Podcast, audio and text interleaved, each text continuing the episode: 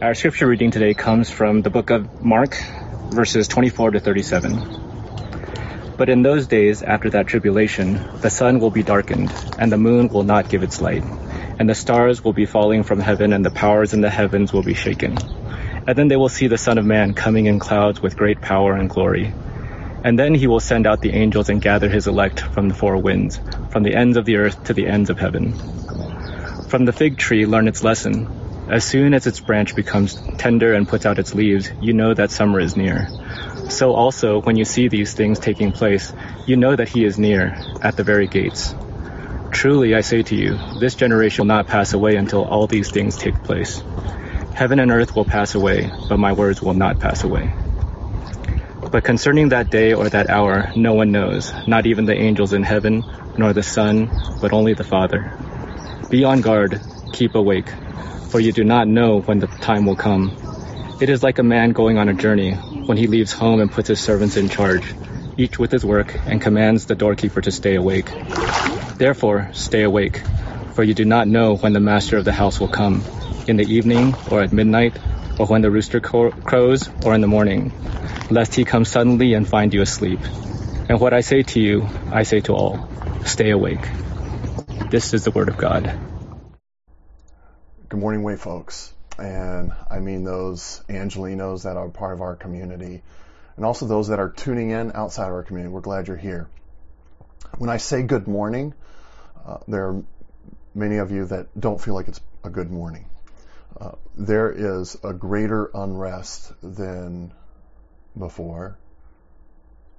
The injustices that you wanted to be fixed haven't been fixed. Uh, there is a greater and growing divide than ever before. And I mean this in a social way, in an economic way, in a political way, in a medical way, in, and even up close and personal in a familial or a, a domestic way.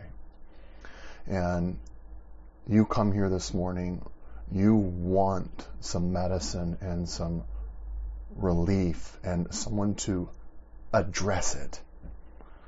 And so there may be a desire. Give me a sermon that speaks the Word of God to those things that I care about right now.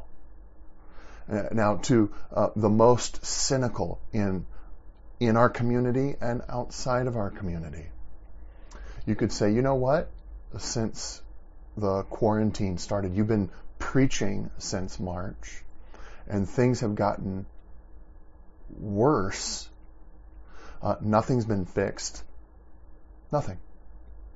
So what are we doing here? Where are the answers? You give me some answers. Give me something practical for the day.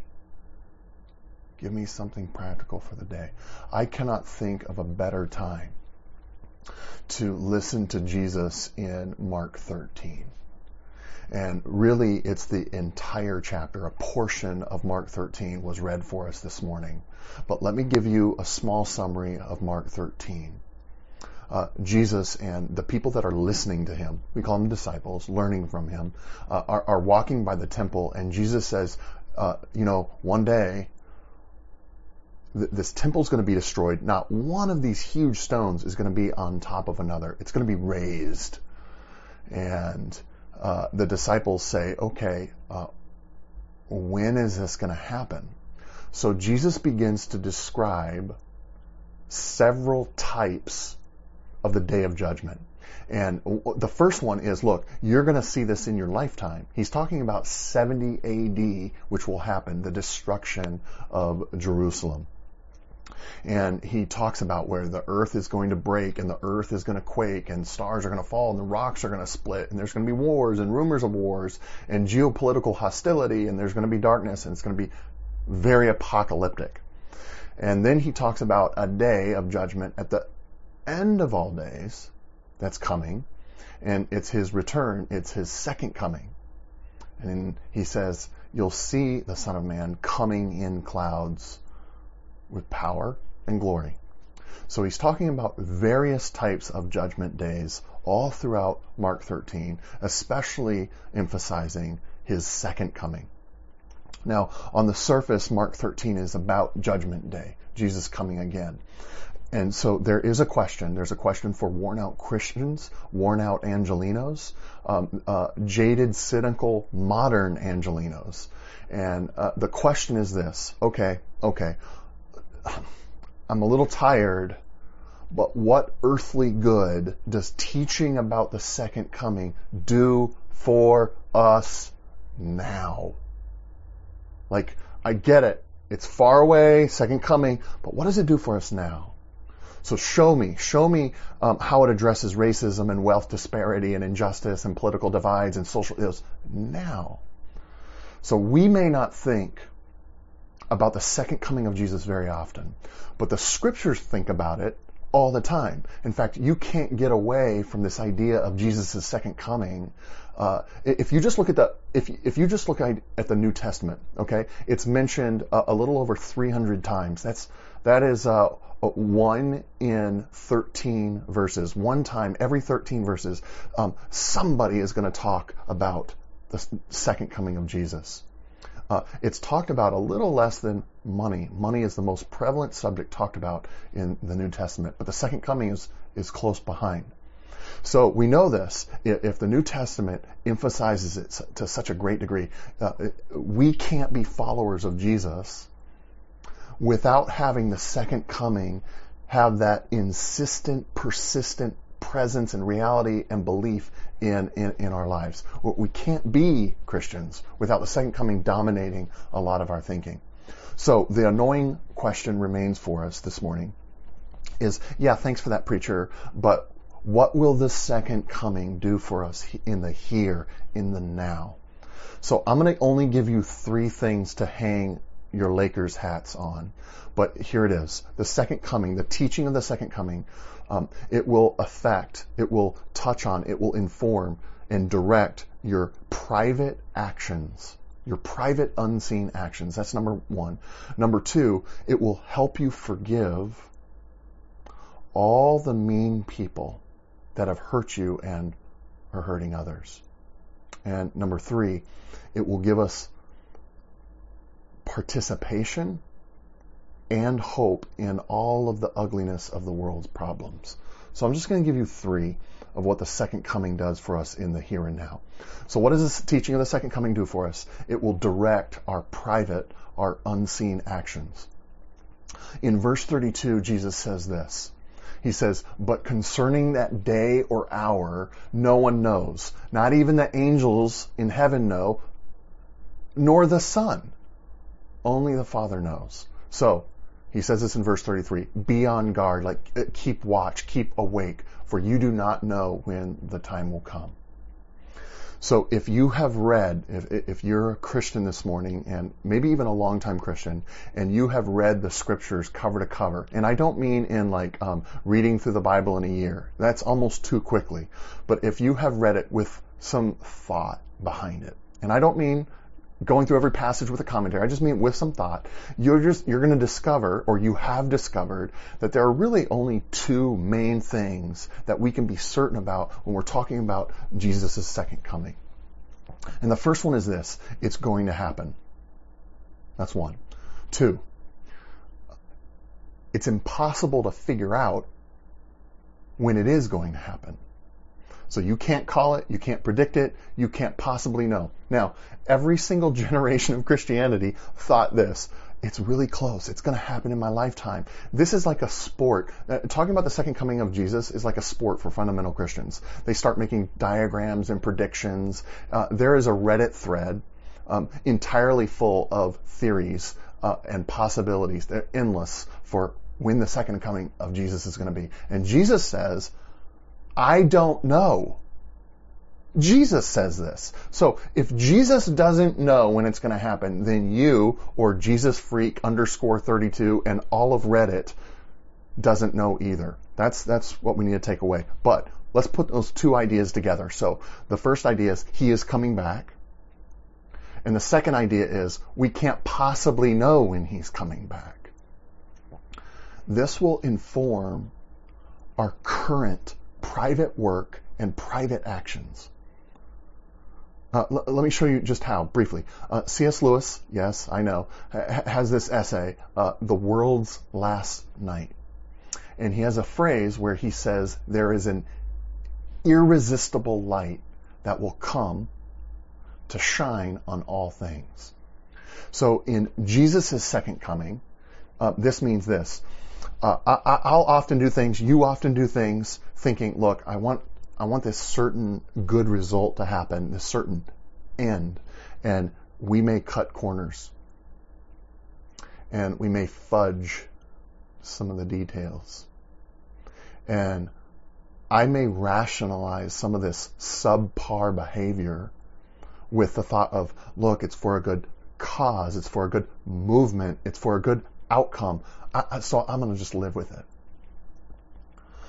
But if we don't know when the second coming is, it means that that irresistible light could come and shine in our works in the middle of the process. Uh, that's why Jesus says, um, uh, you need to be ready, you need to be watchful, you need to be awake. Uh, uh Lewis has this other illustration. He says, he says, if you're an 80 year old man, um, you do need to think about dying. You need to um, uh, prepare your will and your estate and your affairs and uh, get your uh, coffin and your tombstone. Make preparations for your family. But he says this, but you, you shouldn't always be thinking about dying as an 80 year old because then you forget about living. But he says that there, there is a readiness in light of what you know is coming. So I'm going to quote Lewis uh, literally here. He says this, uh, and I'm going to read this. We cannot always be excited. He's talking about the second coming. We cannot always be excited.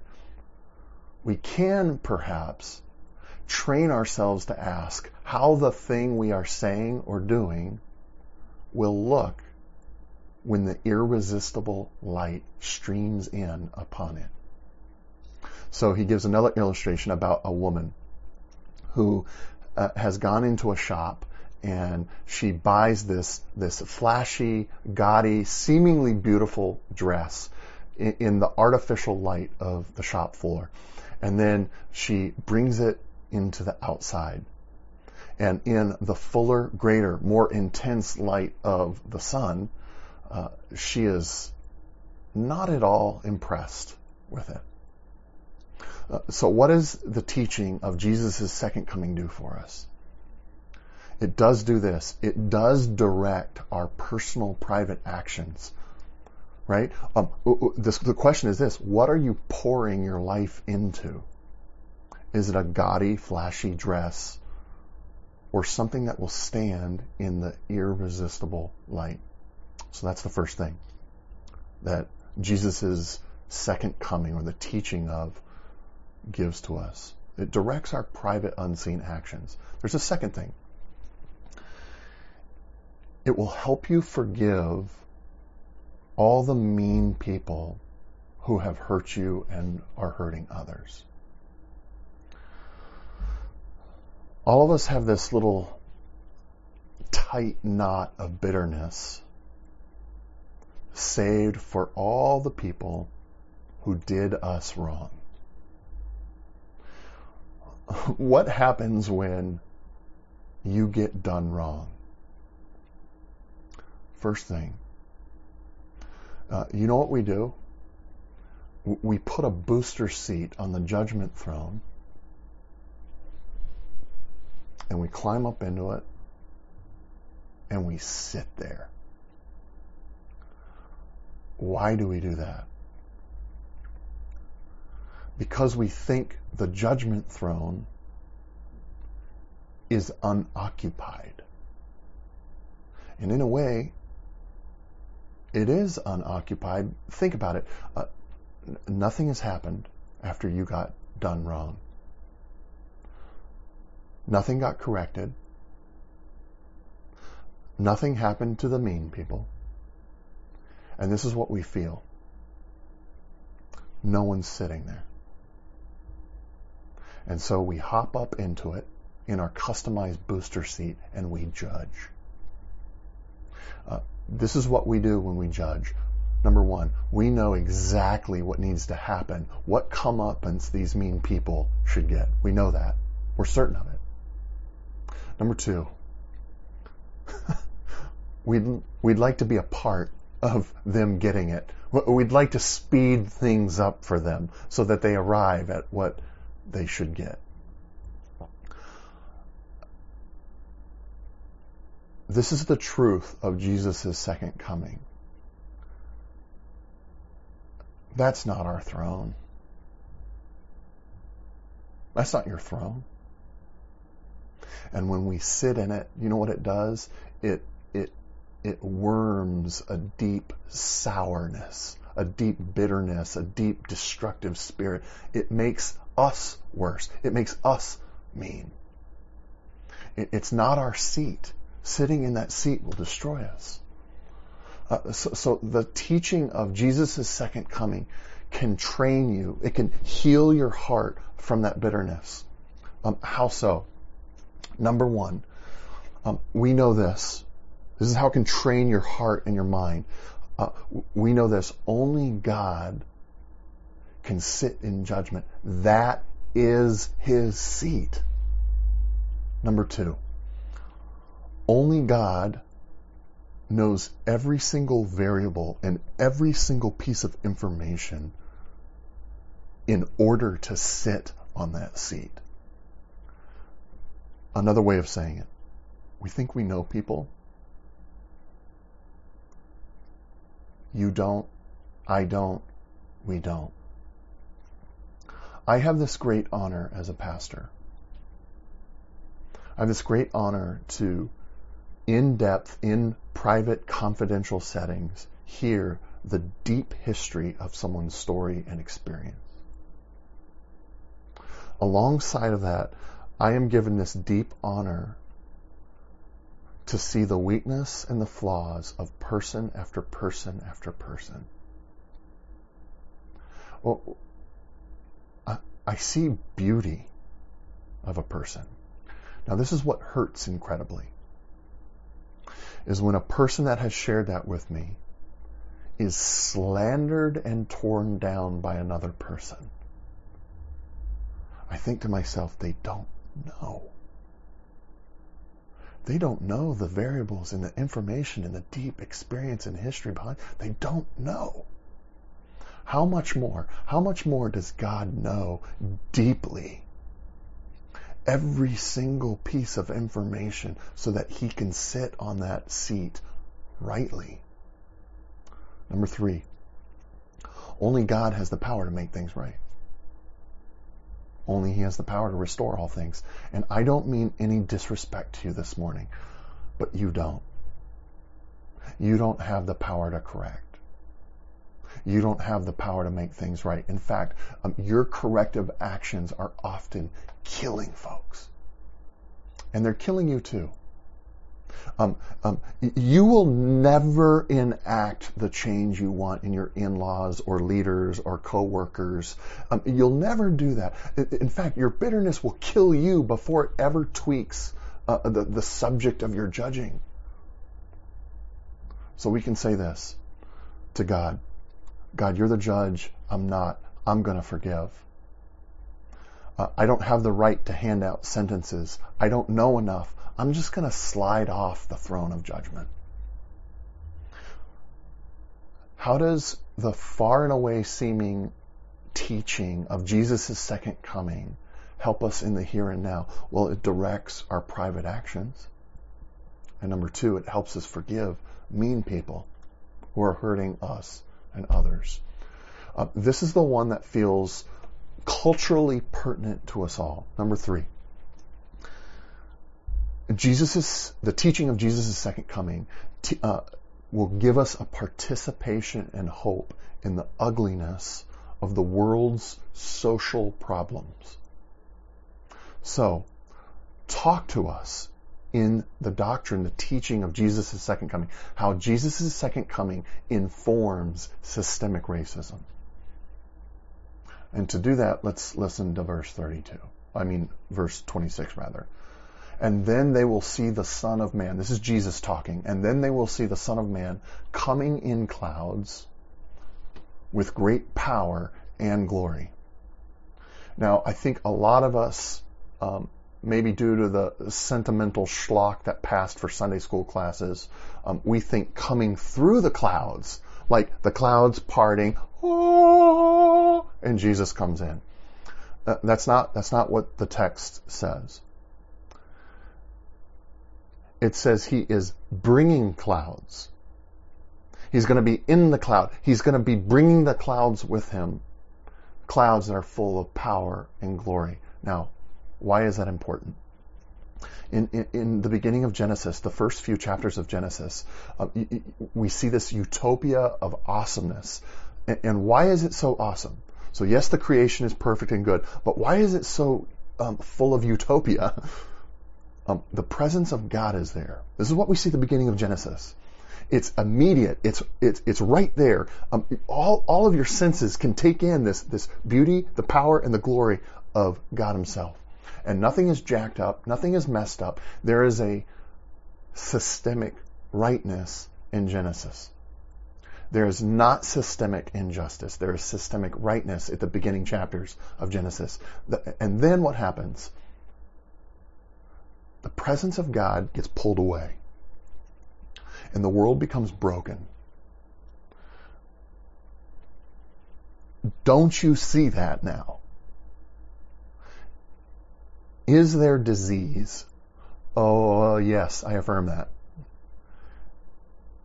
Is there poverty? Like going without? Not fullness, but going without. Is there massive disparity of poverty while there are those that eat in comfort? Uh, yeah. Is there injustice? Uh, yeah. Is there violence and deception and nonstop fight? Yes, yes, yes. Now, that's without the immediate full presence of God in power and glory. Now, there are several times we see in the Old Testament where, where, where this presence, this immediate full senses of God reappears. And the first place we see it is in Exodus. So um, uh, uh, Moses is leading the Israeli slaves out of a nation that has built massive civic works and monuments on their backs. Hebrew lives matter.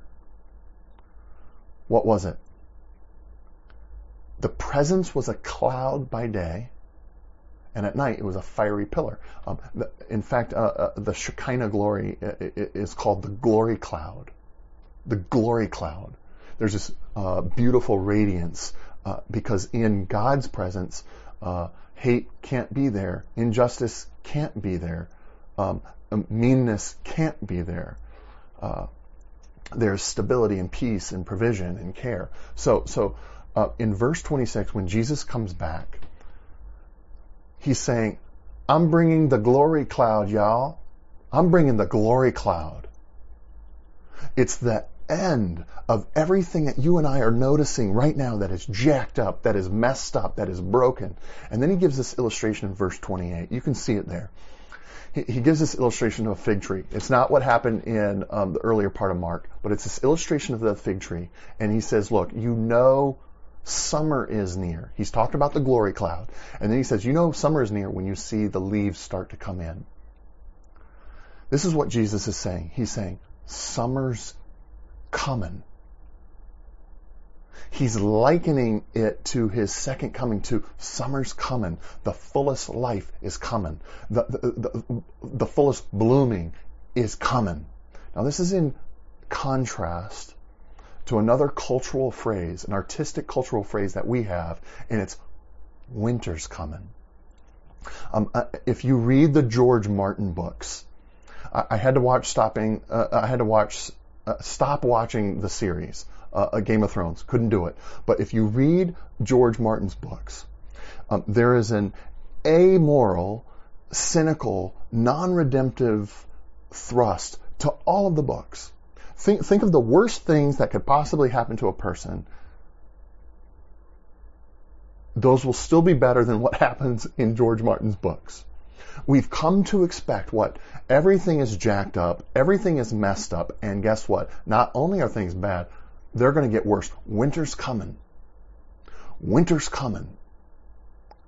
And Jesus says, no, no, no, no, no, no, no, no, no. You're going to live your lives with a frame that says, summer's coming. I'm going to bring the ultimate summer, sunlight after centuries upon centuries upon centuries of winter. Summer's coming. Summer's coming. See, the, the, teaching of the second coming of Jesus, the purpose of, shows the purpose of Jesus' salvation isn't just for a personal saving from hell, though it does that. But Jesus is saying this, I'm taking back the whole business. Look, the things that you hate that are in winter, I'm bringing summer. Summer's coming.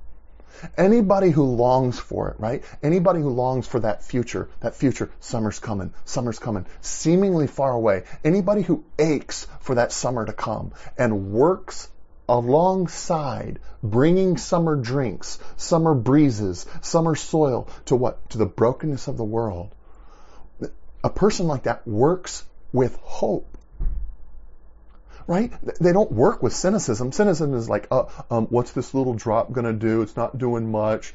Or, or uh, someone with cynicism says it's all just going to be torn apart. It's not going to last. It's going to, it's going to just, it's going to get destroyed.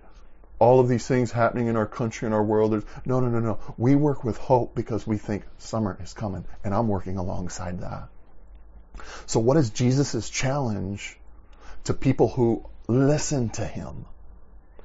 He says, hey, don't be sleepy. Like, you, you got to keep watch. You got you got to wake up. D- don't be lazy on this part. Don't nap. Right? This is not where we sit on our heels. The second coming is a blast of good news for people, you, me, our world that is saturated in bad news, bad news, bad news. Summer's coming. Summer's coming. Summer's coming. Whatever I do, however small, partners with that idea. Summer is coming. Look,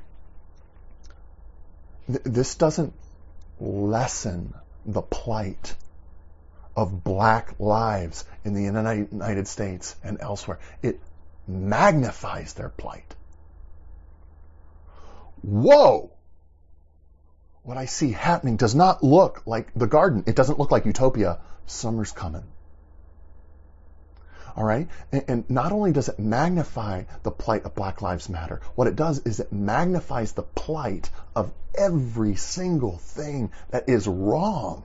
Wake up, wake up, wake up, wake up. The Muslim Uyghurs in modern day concentration camps, you know what? I want that changed too. Summer's coming the persistent international impulse to prey upon weak nations and exploit them for their natural resources. I want that changed too. Guess what? Summer's coming. Severe malnutrition and food insecurity in a country of obesity. You know what? I want that changed too. Summer's coming. Our inability to take the stewardship of God's creation seriously in a sea, literally a sea of plastic, you know what? I want that change too. Summer's coming. Our innate ability to make creative war machines that kill people better, faster, and with more precision. You know what? I want that change too. Summer's coming.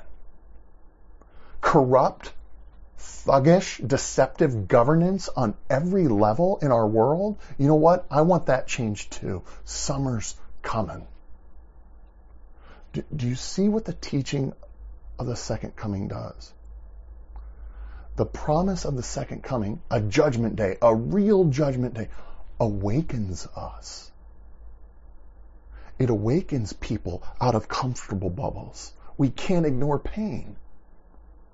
We won't be untouched by the plight of the world. Now, uh, if, if, if, you're a Christian, it, it, it actually is very good to have the hope of summer for yourself. That's a very good and godly thing to do. But it is weird and ungodly to not have that same hope for someone else. What does this combat? Our laziness and our comfort. Um, we are probably in a bubble if we are not longing for summer to come. We, we probably don't know all the pain that's going outside of our bubble, or, or, or worse, we know and we don't give a damn. Uh, the teaching of the second coming changes that. That's why it happens every 13 verses in the New Testament. We begin to have a, a hope for the world that, that the world doesn't even have for itself. So, uh, the teaching of Jesus' second coming, it directs our private actions. It, it gives you the ability to forgive mean people. And three, it enters you in to the ugliness of the world's social problems. It does do that. Now, it, it, I, I close with this. If you're a thoughtful, reasonable, logical person, you should feel a greater problem here. I'll give it to you. If there is not a judgment day, there is absolutely no hope for the world. Winter's coming. But on the other side of that coin, if there is a second coming and judgment day,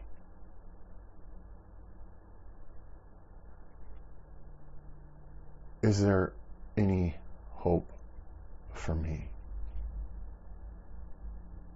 That's the problem.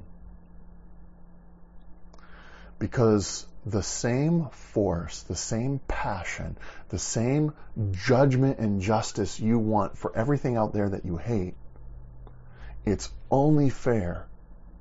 It's only fair that that same force, that same intensity, that same passion for justice and judgment also apply to you. To not think that would prove that you are living a selfish, privileged existence with little self-awareness. Uh, to, to, expect judgment for everyone else, but not for yourself. Uh, you'd say, oh, that, that itself is inequity. Uh, Psalm 130 tells us this. It says, uh, if, if you were to keep a record of my sins, O God, who could stand before you? So that's the problem that we have. We want justice for the world, but that same justice has to apply to us. How can we want a day, a judgment day to come for something that's going to blast us with the same kind of judgment? Mark 13.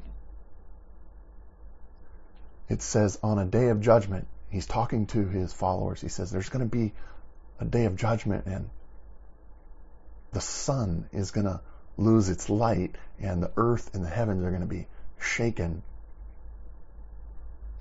and then in Mark 15, there is a scene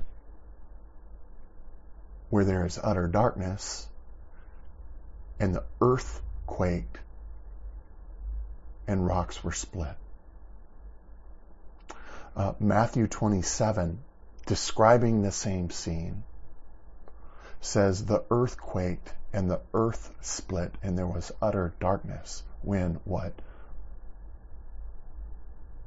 When Jesus was on the cross and he said, My God, my God, why have you forsaken me? That looks like a judgment day. It was a judgment day on Christ. He will bring the ultimate summer. And that ultimate summer comes by what? The ultimate winter and the darkness on Him. That's how both of us, you, me, we can look forward to the second coming, the second judgment day. Because in the first judgment day, the judge was willing to take all of the judgment. And that is good news. That is good news for you. It's good news for me. And it's good news for the world as well believe it again let's worship God after I pray. Let's worship Him with these truths of His second coming and what it does for the, the here and now. Pray with me for it. Jesus, uh, your second coming is not some irrelevant future teaching, but it informs what we do now. Jesus, may it direct our private, unseen actions. May it energize a real and deep forgiveness for the people who have hurt us. And may it push us into the most broken parts of your world to bring redemption, restoration, reconciliation, reparation, life, light, and hope. We pray this in your Son's name. Amen.